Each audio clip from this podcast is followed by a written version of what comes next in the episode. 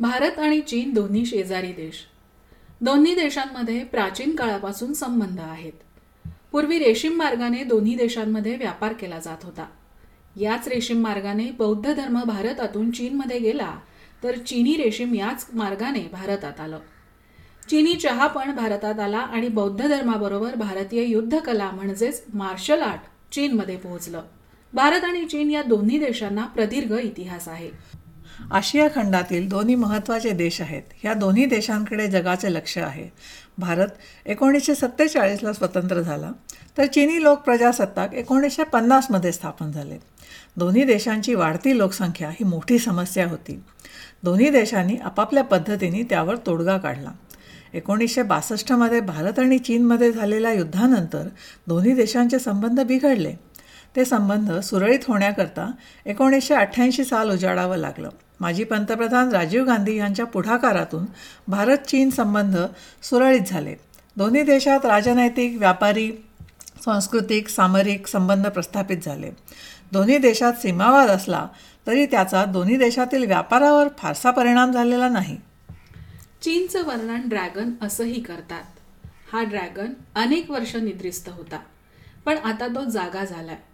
Dragon जागा झाल्यावर संपूर्ण जगाचं लक्ष त्याने वेधून घेतलंय. भारताप्रमाणे चीनी अर्थव्यवस्था देखील वेगाने विकसित होत आहे. दोन हजार वीसमध्ये जगाच्या जी डी पीमध्ये चीनचा वाटा सुमारे अठरा टक्के म्हणजे तेवीस खर्व अमेरिकी डॉलर इतका होता. पोलाद खतं कपडे खेळणी इलेक्ट्रॉनिक वस्तू अशा अनेक वस्तूंची निर्मिती चीनमध्ये होते.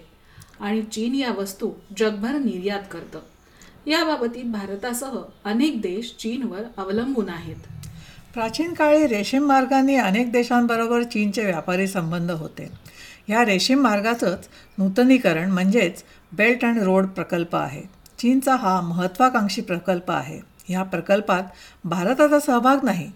ह्या प्रकल्पाअंतर्गत चीन पाकिस्तानला मदत करत आहे तर आफ्रिका खंड चीनी उपखंड करण्याचा चीनचा प्रयत्न सुरू आहे. महासत्ता होण्यासाठी ड्रॅगनचे हे प्रयत्न सुरू आहेत. चीनच्या हालचालींवर जगाचं आणि भारताचं लक्ष तर आहेच पण चीनी भिंतीपलीकडे अनेक रोचक गोष्टी पण आहेत. मग ती चीनी संस्कृती असो त्यांचे पारंपरिक सण खाद्य संस्कृती किंवा गुरुदेव रवींद्रनाथ टागोरांच्या चीनी भाषेत रूपांतरित झालेल्या कविता असोत. अशा काही वैशिष्ट्यपूर्ण गोष्टींची दखल घ्यावी या उद्देशानं चीनविषयीचा मराठी पॉडकास्ट आम्ही सादर करत आहोत. या पॉडकास्टच्या माध्यमातून चीनबाबत अनेक खास वैशिष्ट्यपूर्ण गोष्टी आम्ही तुम्हाला सांगणार आहोत. तेव्हा जरूर ऐका सायनो इंडिया वॉच हा पॉडकास्ट